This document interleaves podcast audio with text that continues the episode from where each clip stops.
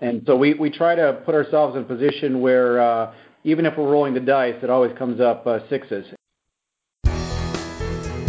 Welcome to We're Only Human, a podcast focused on blending research and practical advice to help today's HR, talent, and learning leaders improve business outcomes. Let's welcome your host, Ben Eubanks.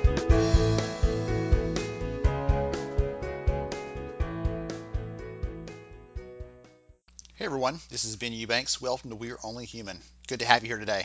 So, whoo, goodness, it has been a great spring conference season. Yes, I'm aware that it's in the summer, and it bled over a little bit this this year, uh, a little bit further than usual, it seems like. But it's it's been a really great speaking season, conference season, and now settled into the office, getting some work done for the next uh, next little while, next few weeks at least, before getting back out on the road. Thank goodness. Have had so many fun opportunities to speak in front of HR and talent and learning professionals, and just love being there in that medium, that format it's just it's a joy for me.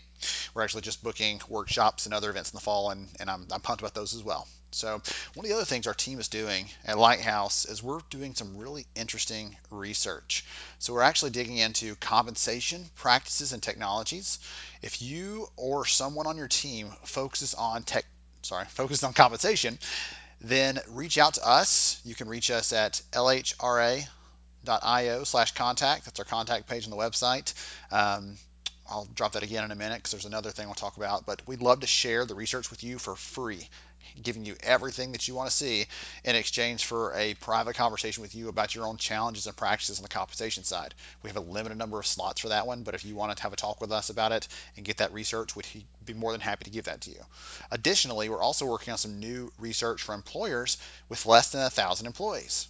So if you are on the HR team for a company that has less than a thousand people, the same goes for you. You can reach out lhra.io slash contact and we will re- share with you all the research about how you match up against other firms in your industry uh, in terms of how much technology you're using or what kinds of technology you're using, the HR to employee ratio at your company, like all those things will give you insights on that and how you stack up against everyone else in exchange for having a short conversation with us and our research team about what you're doing there, what your challenges are, and, and what your practices are. So, lots of fun. If you want to check us out, uh, that link will be in the show notes as well. Now, for today's, today's discussion, the number one challenge in recruiting that I always hear, and honestly, I've experienced this myself, is finding qualified people. Right? What if you had a method that could give you a steady pipeline of high quality candidates and then you could create a blueprint, right, that just walks someone else through that process so your team can be talking with and continuously qualifying candidates all the time so it's ready right when you need it. Wouldn't that be crazy? Wouldn't that be fun?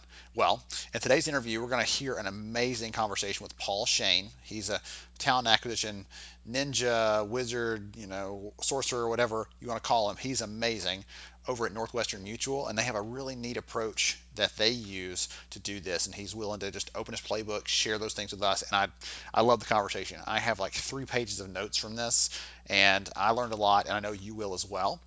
Before we jump in and get really heavy on this, I want to throw a funny story in. Right? I, I can't help myself. Here's a little bit of levity, and then we'll jump into the really hard hitting content, everything else. I once hired a guy who forgot to wear pants. Almost hired a guy that forgot to wear pants. So I was working for a government contractor at the time. We were submitting a proposal to the government with a list of the candidates we would hire if we won the contract. And I had gone through, and this was a really, really hard to fill role and I mean not not software engineer hard to fill, but even harder than that. There were seven people in the entire world that could do this job that we were looking for, and I talked to all seven of them, and we had one of them coming on our team. We had another one that was a tentative, and I was talking to all of them, and a third person popped up on the radar and I connected with him, talked to him a little bit. He was a second tier candidate, not quite, you know, top level, but he was a good good guy, had some of the experience. And so maybe next time or maybe a backfill. So I was going to put him in just as a, a, backup candidate in the in the proposal for the government. And so we, we slotted his name in there. I was like, hey, next time this comes up, I want to be able to reach out to him. So I went to connect with him on LinkedIn. So I searched his name on Google, Danny so and so.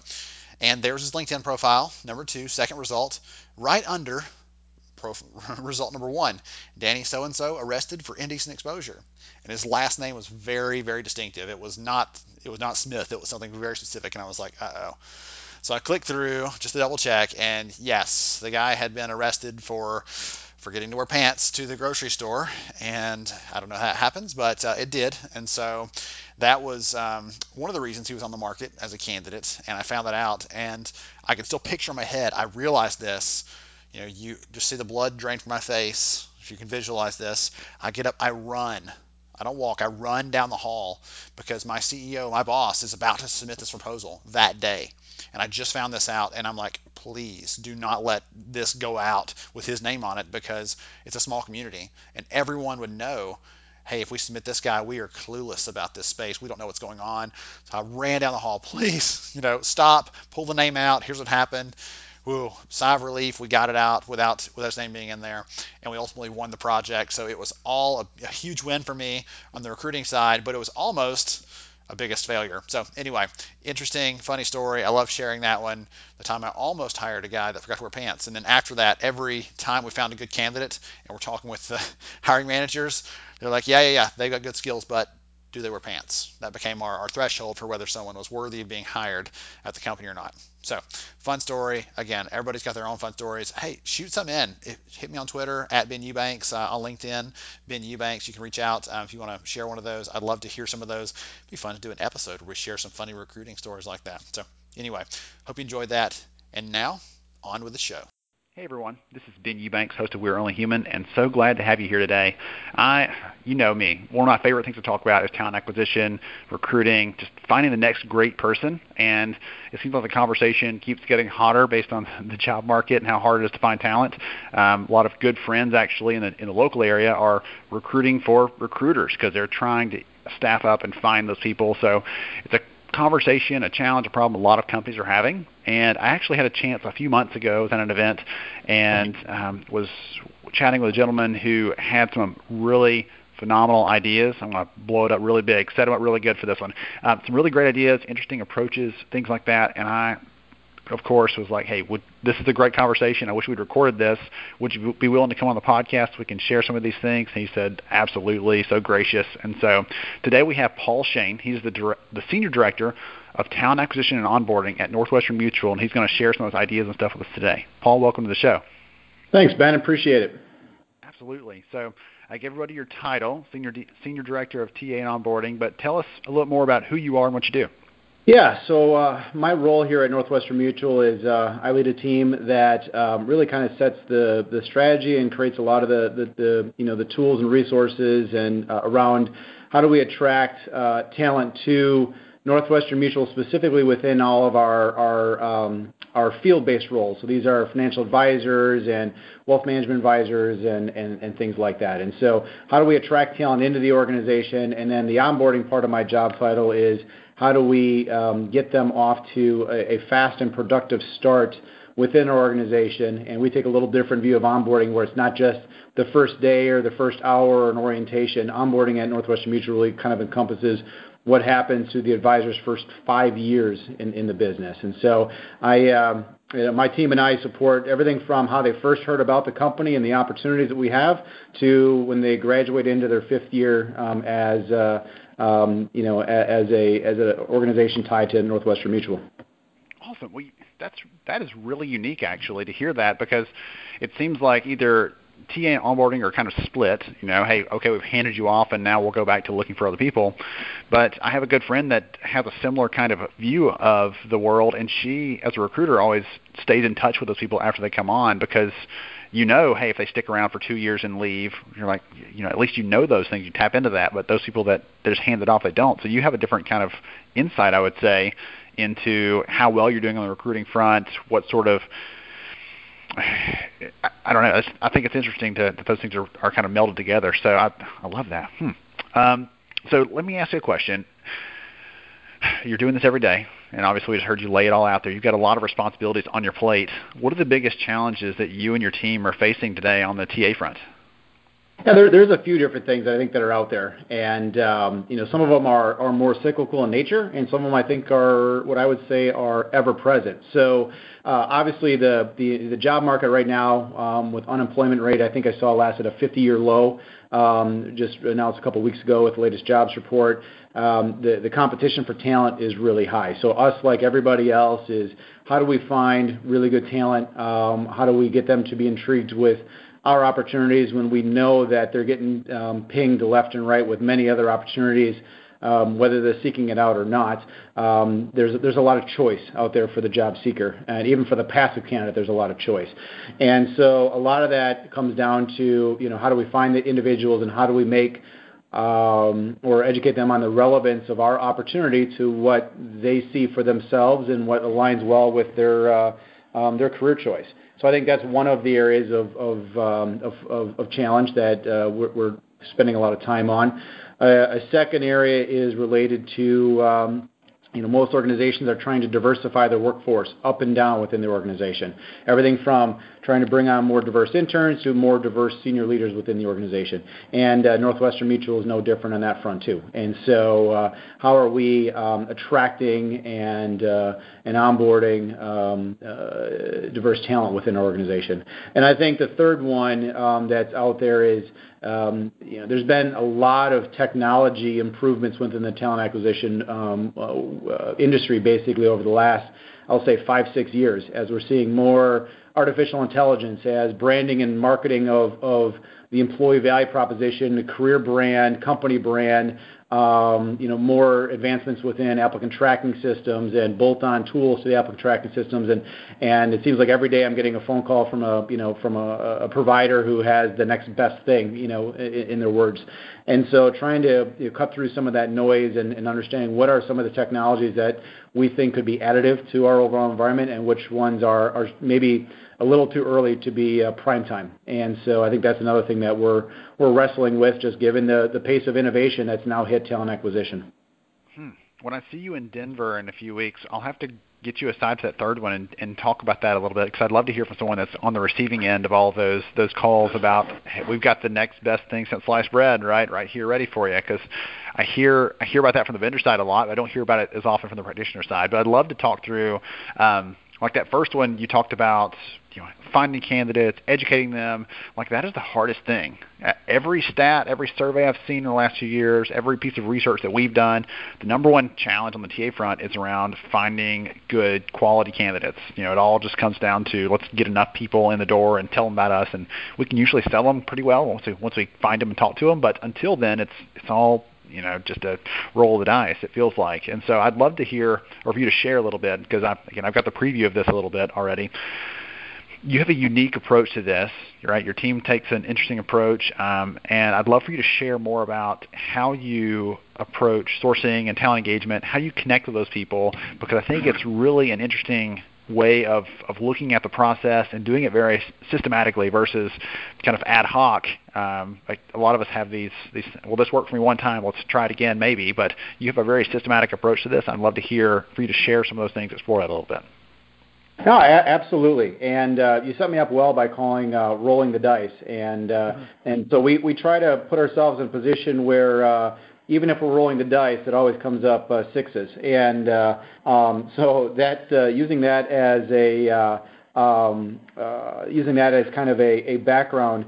Um, where I'd like to kind of look at this is, you know, if you think about back in uh, late 90s and 2000s, um, I kind of dubbed that that decade as more of a lot of the development that was taking place was how do you find talent? And so you see um, the job boards becoming of age at that point. You see linkedin um, and other um, social media tools being used to kind of find talent. And the, sales pitch back at the time from a lot of those providers is we have access to talent that you can't find on your own so use us I've um, over the last few years been actually far less focused on how do you find talent because I think right now it's actually pretty easy to find talent out there. But how do you engage that talent, and how do you find out how to connect the value proposition of what you're offering in your company or career to what's important to them. And um, and that's really the crux of some of the development that we've been doing here over the last couple years. Is we've uh, we've taken a, much more I'll, call it candidate centric approach to to um, recruiting, and it starts all the way on the front end of sourcing um, of talent. And so, uh, you know, to, get away from some of the philosophical there into a, a live example, is um, how do you uh, understand the candidate and what's important to them, and then turn that into informing how you go about sourcing and selecting that talent. So let, me give you a very specific example of something we're doing. So we have um, a number of folks that come into our industry actually out of the education industry. Um, it's just it, you know the people leave the teaching careers, and uh, and uh, a lot of that we've brought over into our career over the years have been incredibly successful within our organization. And so we decided we wanted to make that a bigger part of our of our recruiting strategy. And so what we did is we started uh, by doing a lot of, uh, I'll say a lot of research. And, and I know when I say research, a lot of folks will get worried about, you know, are you pulling tons of data and things like that? And honestly, our research was more conversation based. So we met with individuals who had come over to our organization in the last three or four years from academia. Um, we met with individuals who are currently in academia who are willing to talk to us about this. And some of the questions we asked were things like, why do people leave academia? You know, what are the reasons for that? When do they typically leave? Is it based upon the calendar year? Is it based upon a certain tenure? Um, when they do leave, where do they typically go and why? You know, what what about that industry or that profession is appealing to them? Um, you know, just kind of getting all that all that insights. And of course, you have to get enough. You have to have enough of those conversations that you can spot patterns. And um, and so, anyways we did a lot of that research and, and spotted some patterns that we recognized for folks coming out of the you know out of academia, and uh, and then we built that actually into our our sourcing and our, our selection strategy. So we actually put together a guide um, that we you know ha- give out to all of our recruiters around here's how you attract talent from this profession, and in there is a lot of those insights. And you know everything from Here's the here's the language you use if you're sending a communication. Here's um, you know here's the parts of our value proposition that this individual is more likely to respond favorably to because that's something that's either a pain point for them and or something they're seeking that maybe they're just not getting from their industry, and so on and so forth throughout throughout the process. So I, I think the important thing is it's not a it's not a guide of how do we sell people that this is a good opportunity for them. It's a guide of how do you understand the individual you're trying to to recruit and what's important to them, and then connecting those parts with things that we feel are the value proposition of our different careers and company align with really, really well.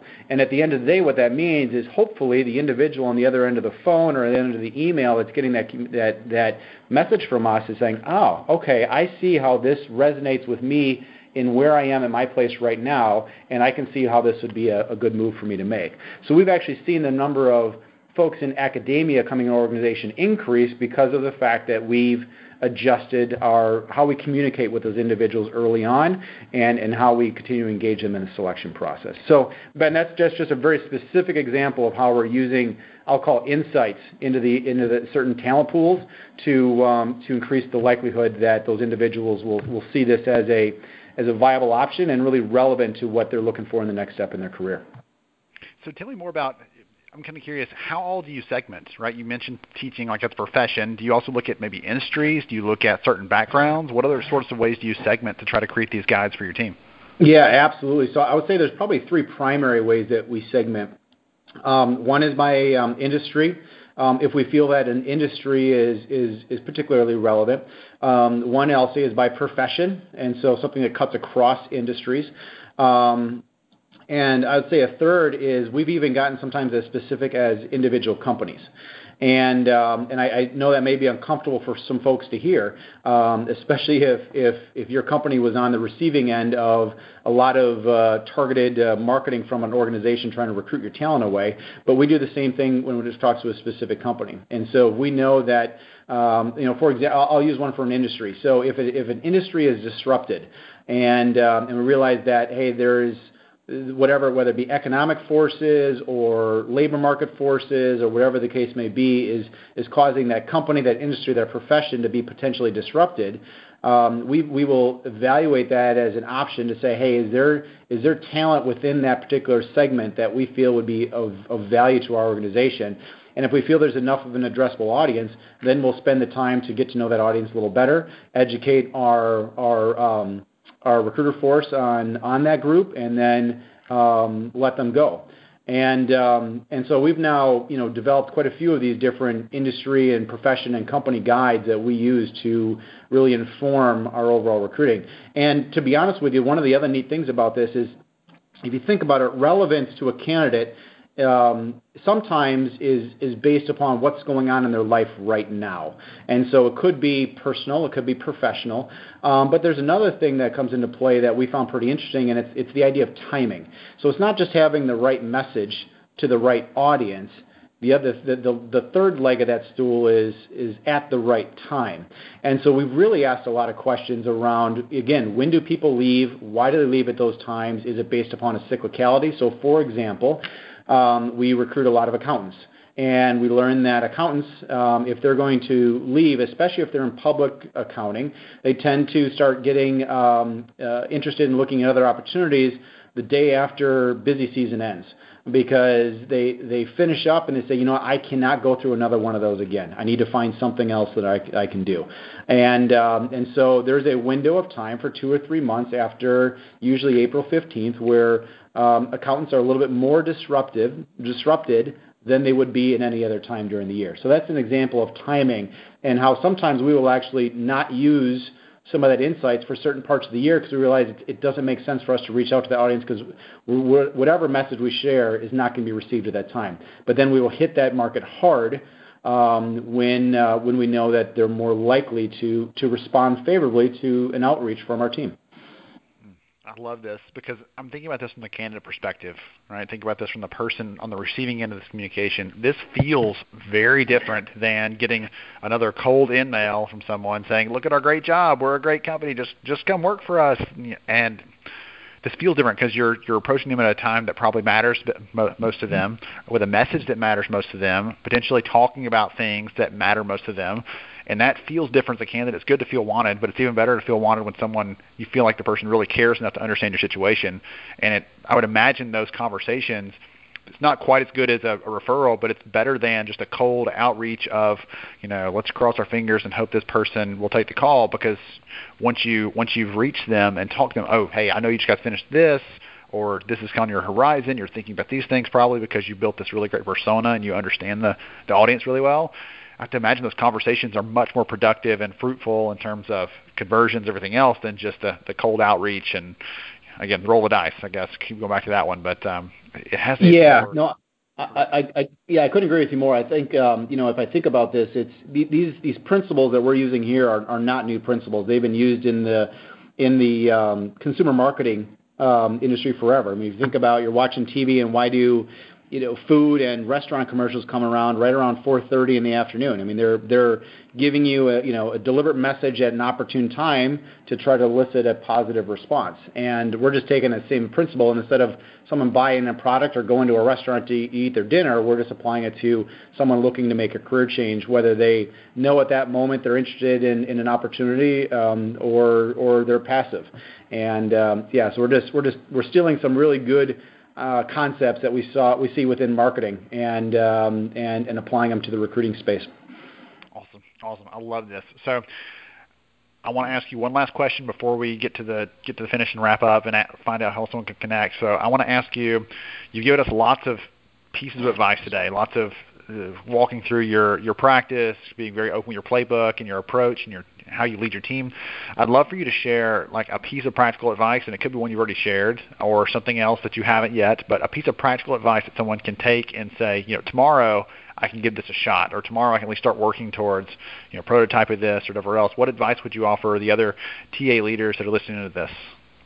Yeah, I think um, you know the if if you take a step back and you look at what I've shared so far, you could get a little bit overwhelmed by the complexity of that, uh, of, what I was talking about. And I think where that complexity comes in for a lot of folks is you know, they're sitting back and looking at all the recs they filled last year and saying, "Oh my, I've recruited accountants and marketing people and HR people and finance people and sales people and and engineers and where do I start because I can't segment across all of those." And so that's where it could it could feel almost overwhelming. And so what I would recommend is, honestly what we did is we started with one audience. We you know and it could be either I want to attract more of these people in um, so let's say those in the military uh, or transitioning military or veterans as an example. Or you could say, what is a critical role within my organization now that we always seem to have recs open for? Or, or, and or when these recs pop up, they're insanely critical roles because of the value these positions create. And I would just start there. And, um, and then once you have that role identified, um, or that industry that you want to recruit folks from or whatever that segment is identified and then then uh, get put together your list of, of questions and do a little bit of the research. And again the research doesn't have to be a three or four month process. For a lot of our we talk to between you know 15 and 25 people.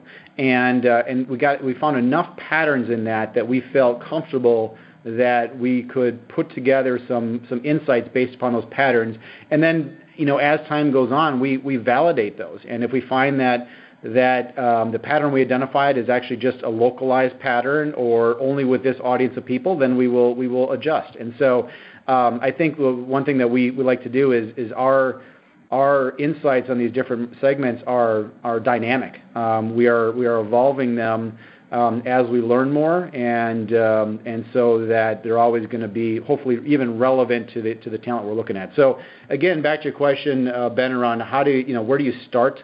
Um, what's the practical advice? I would say start small, get one or, two segments or, roles identified, do a little bit of research, and um, then go from there. And if you like the results you see, then you can start taking on more roles or more segments as you go out. So that would be my practical advice: just to start small and not invest a lot of time to at least get yourself moving. And I think what you're going to find is that um, a lot of your recruiters will feel will feel excited about this because they feel like they're not to you know Ben to your point earlier, they're not just cold emailing or cold calling a candidate.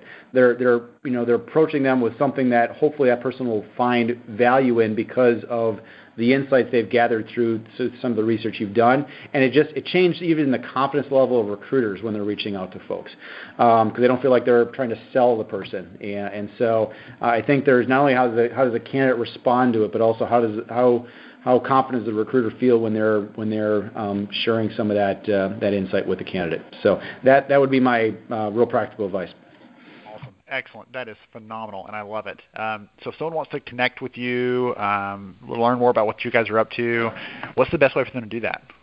Yeah, probably the best way is um, via um, LinkedIn. And so actually, I have my contact information out on LinkedIn, and my profile is out there. Again, the name is Paul Shane at Northwestern Mutual.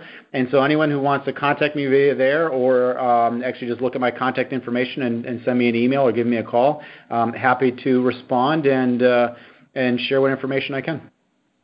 Make sure the link to your uh, LinkedIn profile is in the show notes so people can check that out, and follow up with you there. This has been so much fun. Again, I, I got a version of this um, a few months ago when we met face to face, and I actually today was taking a lot of notes in the conversation because back then I was kind of dumbstruck and didn't even write anything down. So today I took a ton of notes and just love this conversation. Paul, I really appreciate you joining us for the show. Absolutely, and happy hunting, everybody. Awesome. To everybody else, this has been We're Only Human. I'm Ben Eubanks, your host, and we'll catch you next time. Thank you for listening to We're Only Human. Please take a moment to share this episode with another HR leader who might see it as a valuable resource in their daily work. For more information about the podcast and to see all our show archives, please visit upstarthr.com.